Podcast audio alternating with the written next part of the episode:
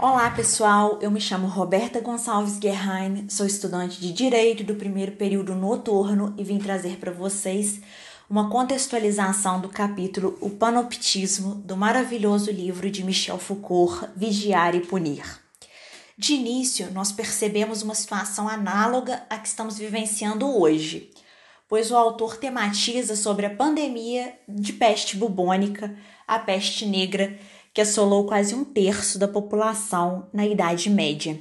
Michel descreve as medidas necessárias quando se declarava a peste em uma cidade, como policiamento restrito e constante, por meio dos síndicos nas ruas e dos intendentes nos quarteirões.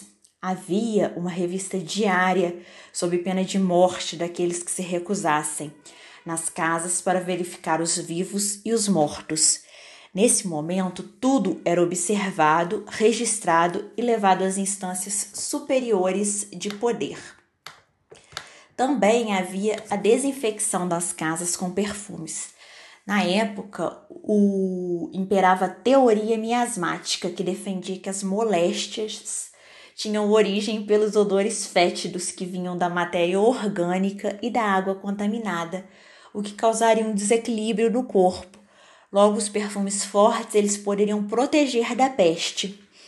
Essa vigilância em todos os âmbitos da rotina do cidadão para Foucault constitui o um modelo compacto do dispositivo disciplinar. Nota-se que essa ordem necessária à contenção da doença também é uma utopia política, uma vez que a cidade pestilenta possibilita o controle dos homens e suas relações.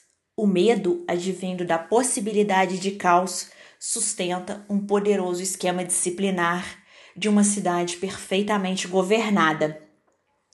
O autor também faz um comparativo da lepra no século XIX e da peste, na medida que nos mostra que enquanto a lepra promovia exclusão, a peste suscitou a disciplina.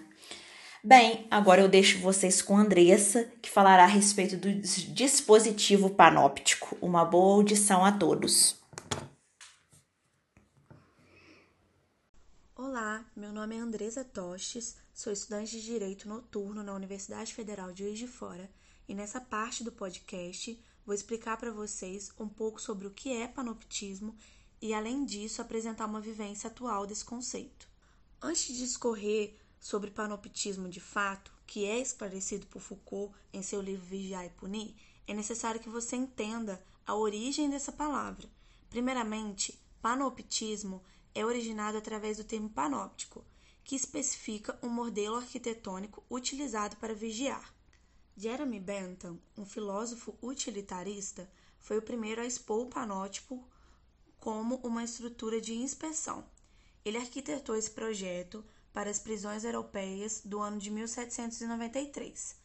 Suas concepções serviram de inspiração para demais pensadores. Através dessas ideias, Foucault discorre em sua obra sobre o termo panoptismo como uma forma disciplinar. Através disso, o filósofo demonstra suas funcionalidades e benefícios. Foucault acredita que o panóptico automatiza o poder de forma com que gere rapidez, agilidade e eficácia. Dessa forma, além do vigia poupar forças, o vigiado, através desse modelo, se autovigiará. O filósofo acredita que esse modelo é generalizável, isso porque poderá ter sua aplicabilidade desde prisões até manicômios. Vejamos agora uma contextualização através de conceitos atuais, analisando o programa Big Brother Brasil, da emissora Rede Globo, pode-se perceber um modelo de panoptismo diferenciado e atualizado, mas que possui características presentes daquele mencionado por Foucault em seu livro Vigiar e Punir. Isso porque, no programa, o vigia seria, em âmbito geral, todos os espectadores. Além disso, é possível perceber que os participantes por estarem em um modelo panóptico e ter plena consciência que estão sendo observados e julgados diariamente, automaticamente se autovigiam, de forma que até mesmo suas índoles e essências são autoquestionadas. Acredita-se que dentro dessa casa vigiada, todo e qualquer ato será analisado meticulosamente. Portanto, surgem inúmeras personalidades fictícias que têm por objetivo agradar os espectadores, ou as personalidades fortes e intensas são destacadas. Um exemplo desse último, né, a questão da personalidade forte, seria a participação da jornalista Ana Paula Rinaldi do programa de, do ano de 2016, que demonstrou fortemente sua personalidade esse, e esse fator dividiu as opiniões dos telespectadores entre considerações negativas e positivas. Além disso, a cada ano o reality traz situações diversas que remetem em suas individualidades fatores positivos e negativos. Mas o importante dessa contextualização é analisar de forma crítica os atuais modelos panópticos e destacar, dessa forma, que o modelo e as relações de vigilância prevalecem em nossa sociedade, desde um reality de televisão até as prisões de segurança, como já mencionado por Foucault em seu livro Vigiar e Punir. Oi, meu nome é Pamela, sou estudante de Direito do primeiro período da Universidade Federal de Juiz de Fora e eu pretendo falar a respeito dos métodos, das técnicas e dos objetivos do modelo panóptico, trabalhados no capítulo 3 da terceira parte do livro Vigiar e Punir de Michel Foucault. Bom, em primeiro lugar, para podermos nos aprofundar nessas disciplinas do modelo panóptico, precisamos entender qual é a função e o porquê desse modelo. É, como esse método é capaz de gerar nos indivíduos uma constante sensação de observação que proporciona uma coerção tão grande, uma coerção tão limpa, um, sem caráter de, de lesões corporais e tudo mais. Então, para além desse, desses muros, desse modelo de prisional proposto por Bentham, está o que Foucault visualiza como uma sociedade disciplinar. E essa sociedade disciplinar nasce da aplicação das técnicas desse modelo de vigilância prisional dentro do contexto cotidiano, dos contextos mais diversos que a vida cotidiana pode nos proporcionar. O autor propõe que conseguimos, consigamos visualizar esse poder invisível, inverificável que nos comanda, que nos vigia, que nos induz psicologicamente a fazer o que é necessário, a fazer o certo.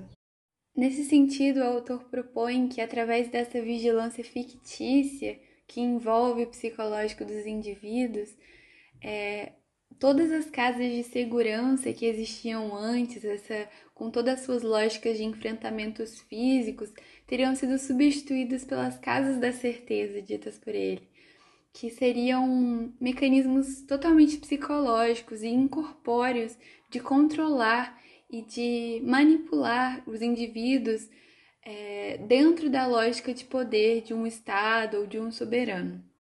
Obviamente, dentro desses moldes tão flexíveis de se aplicar um poder tão efetivo, essas casas da certeza seriam seriam excelentes lugares para se fazer experimentos de poder e obter análises detalhadas do que se, quis, do que se queria gerar com elas. Então, a sociedade se, tornou, se torna, nesse panorama, um laboratório em que os mecanismos de poder são jungidos a mecanismos de observação que aprofundam o comportamento humano, o compreendem e o manipulam. Tudo isso da forma menos custosa possível. Dessa forma, o caráter das disciplinas dentro do modelo panóptico seria uma tecnologia política. Ele tentaria, elas tentariam implementar uma, uma maneira de tratar as, as multiplicidades e impor uma tarefa de comportamento, ou seja, elas proporcionariam um cerceamento das multiplicidades dentro dos moldes que seriam necessários para a execução desse poder. O optismo seria uma forma de reformular a moral, preservar a saúde, revigorar a indústria, tudo isso por meio de uma ideia básica, a estrutura do modelo panóptico. Já as técnicas desse modelo seriam aquelas destinadas à análise, à distribuição, a combinações, todos esses mecanismos para tornar visíveis, registráveis e diferenciáveis o comportamento dos indivíduos. Já a disciplina seria aquela mecanismo dita por ele, que buscaria melhorar o exercício do poder. Então, tornaria-o mais leve, mais rápido, mais eficaz, características que o tornariam compatível com as novas sociedades. Então, nesse novo modelo de disciplina, de vigilância, é, os modelos de, de, desse panóptico de disciplina foram se difundindo do século XVII ao XVIII e depois ao XIX, até chegar e tornar a sociedade uma sociedade disciplinar. Foucault cita como ocorreu essa ampliação das instituições disciplinares. Ele fala sobre os processos dessa, dessa ampliação para cobrir toda a sociedade. Ele cita primeiro a inversão funcional das disciplinas, que agora, ao invés de neutralizar as disparidades dos indivíduos, ela deveria fazer crescer as habilidades, ou seja, ela deveria moldar os indivíduos ao invés de, de coibi-los. E a segunda seria a ramificação dos mecanismos disciplinares, ou seja, como se espalhou pela sociedade essa, esse modelo disciplinar até alcançar as mais variadas instituições e abandonarem esses muros da fortaleza bentaniana, né? Em terceiro lugar estaria a estatização dos mecanismos de disciplina, onde ele cita a prisão e toda a lógica que ocorreu de, de, de expansão dentro de uma lógica de, que era de soberania para passar para uma coisa mais elementar até o fenômeno mais passageiro do corpo social, e isso dado a série de relatórios e registros que ocorreram ao longo do século XVIII é, em suma, a organização desse aparelho social para Foucault seria uma forma de generalização das disciplinas que alcançou até as dimensões do Estado e, e seria um exemplo dessa ramificação que ocorreu no terceiro passo que ele cita, né? Com todos esses pontos tratados por Foucault, a disciplina para ele é um tipo de poder, é uma modalidade de exercê-lo, não é uma instituição ou algo físico. É um tipo de poder, é uma modalidade de, de execução dele.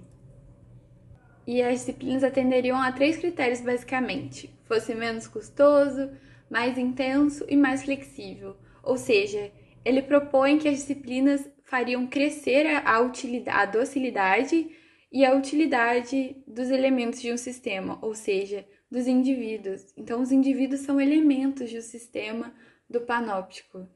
E isso foi muito interessante durante a expansão demográfica e a consequente expansão, expansão das máquinas e dos modelos de produção, porque instaurou-se um princípio de suavidade, produção e lucro. E essas técnicas disciplinares, elas tentariam moldar as multiplicidades dos homens à multiplicação desses aparelhos de produção. Então, a gente teria que, através dessas disciplinas, diminuir as, a desutilidade dos corpos, das forças, das massas crescentes e instaurar nelas um poder que resolvesse confusões, que agisse psicologicamente sobre os indivíduos para torná-los aptos a a permanecer naquela lógica que estava surgindo.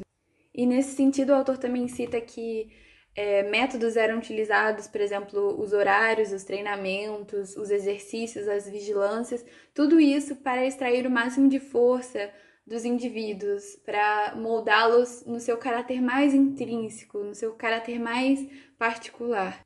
Um ponto interessante que me que me tocou foi quando ele falou que o crescimento de uma economia capitalista fez um apelo a uma modalidade específica do poder da disciplina, ou seja, com essa nova lógica capitalista, é, a submissão dos corpos foi, foi necessária no âmbito político, na, na, na anatomia política, para, para poder reger os corpos dentro de aparelhos, dentro de instituições muito diversas, é, para tirar o caráter é, revolucionário dos indivíduos e direcioná-los para as, as as esteiras de produção. Então, por todos esses sistemas de micropoder é, não igualitários e assimétricos, estão contidos as disciplinas, segundo ele. E essas disciplinas buscam, é, garantem a submissão das forças e dos corpos para constituir o subsolo das liberdades formais e jurídicas. E uma frase muito interessante também é quando ele diz que as luzes que descobriram a liberdade também inventaram as disciplinas. Porque para Foucault, é, o que garante essa autonomia, essa liberdade própria dos séculos das luzes e do todo o aparato de direito judicial, dessa garantia de direitos que surgiu a partir daí, é baseada por por relações de micropoder e não igualitários que estão inseridos através dessas disciplinas, através desses modelos panópticos disseminados por toda a sociedade. Então, a sociedade é em si disciplinar.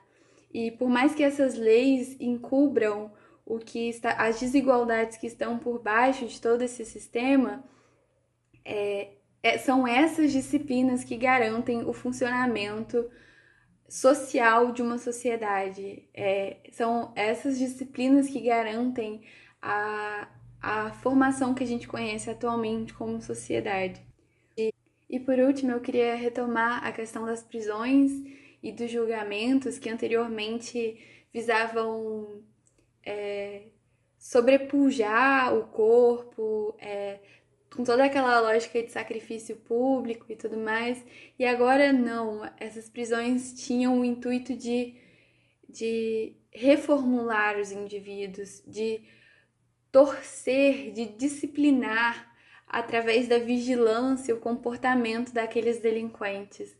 Então, a então cria-se aí uma trama infinita de, de processos panópticos que vai desde os modelos prisionais até as escolas e tudo mais. E é isso, muito obrigada.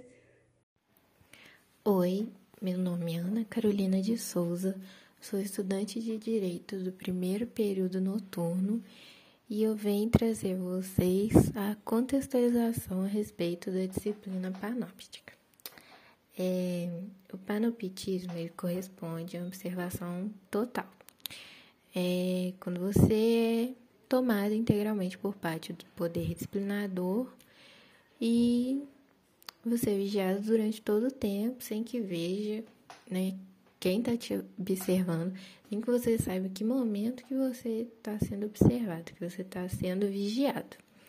É, o Foucault escreveu que a finalidade do panóptico é induzir no detido um estado consciente e permanente de visibilidade que assegure o funcionamento autoritário do poder, fazer com que a vigilância seja permanente nos seus efeitos, que a perfeição do poder tenta tornar inútil a atualidade do seu exercício. Acima de qualquer vantagem no controle dos indivíduos, o panóptico é uma tecnologia de poder que gera eficiência. É, ele faz parte do uso das disciplinas, a maximização da eficiência, que é tanto de controle como de adestramento.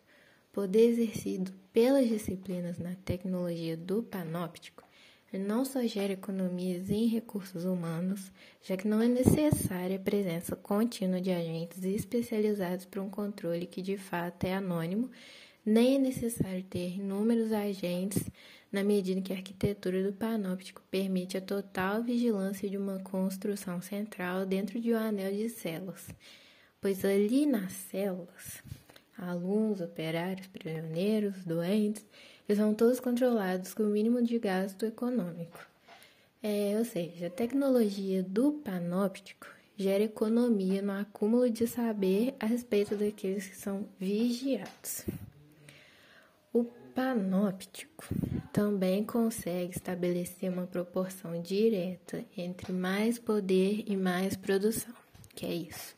Ele aperfeiçoa um conjunto de relações de poder que permitem reformar a moral, cuidar da saúde, aumentar a produção da indústria, instruir com facilidade, diminuir gastos públicos, tudo através de um esquema arquitetural que não se fecha, mas permite passagem de exterior para o interior, permite a entrada constante de qualquer pessoa, qualquer curioso, estudioso, inspetor, vigilante, qualquer pessoa que queira registrar os resultados dessa experiência, né, que é o panopitismo, é, e todas as pessoas no anel de céu.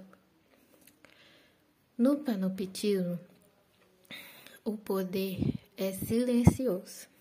Ao contrário do poder exercido por um rei, por exemplo, ele necessita de rituais para simbolizar o excesso e a extensão que é exercido homogeneamente por todo o corpo social. O panopitismo é individualizante. Ele separa e distribui e melhora a sujeição. As disciplinas não precisam de excessos muito pelo contrário, elas acabam gerando muita economia. A respeito do filme 1984, que mostra o poder evidenciado na força do Estado poder oligárquico e centralizado com uso de vigilância e punição a qualquer reação contrária. Foucault propõe redefinir a instituição estatal como contra as relações do poder, porque ele ressalta que o Estado não possui a prerrogativa de ser o centro único e preponderante nas relações de poder, certo? Mas em níveis variados, autônomos, em diferentes pontos da rede social, integrados ou não ao Estado. Então, assim, a gente conclui que vigilância e punição podem ser encontrados em várias instituições estatais, como hospitais, prisões, escolas, e que o sistema panóptico foi criado para facilitar essa vigilância tão evidenciada no filme 1984. Diante do exposto, percebemos que o modelo panóptico transcende seu objetivo inicial e vem sendo usado na contemporaneidade, devido ao fato de ser polivalente em suas aplicações. As câmeras de vigilância, sob o pretexto de garantir a segurança da população, representam a própria máquina de Bethan versão século XXI. Nas escolas, é possível verificar esse modelo na medida que as cadeiras dos alunos ficam no campo de visão do professor. Este pode analisar e fazer as devidas correções. A tecnologia de informação também se faz campo fértil uma vez que gera um perfil detalhado de cada pessoa. Portanto, fica claro que esse modelo de vigilância gera o controle das massas, pois possibilita corpos dóceis.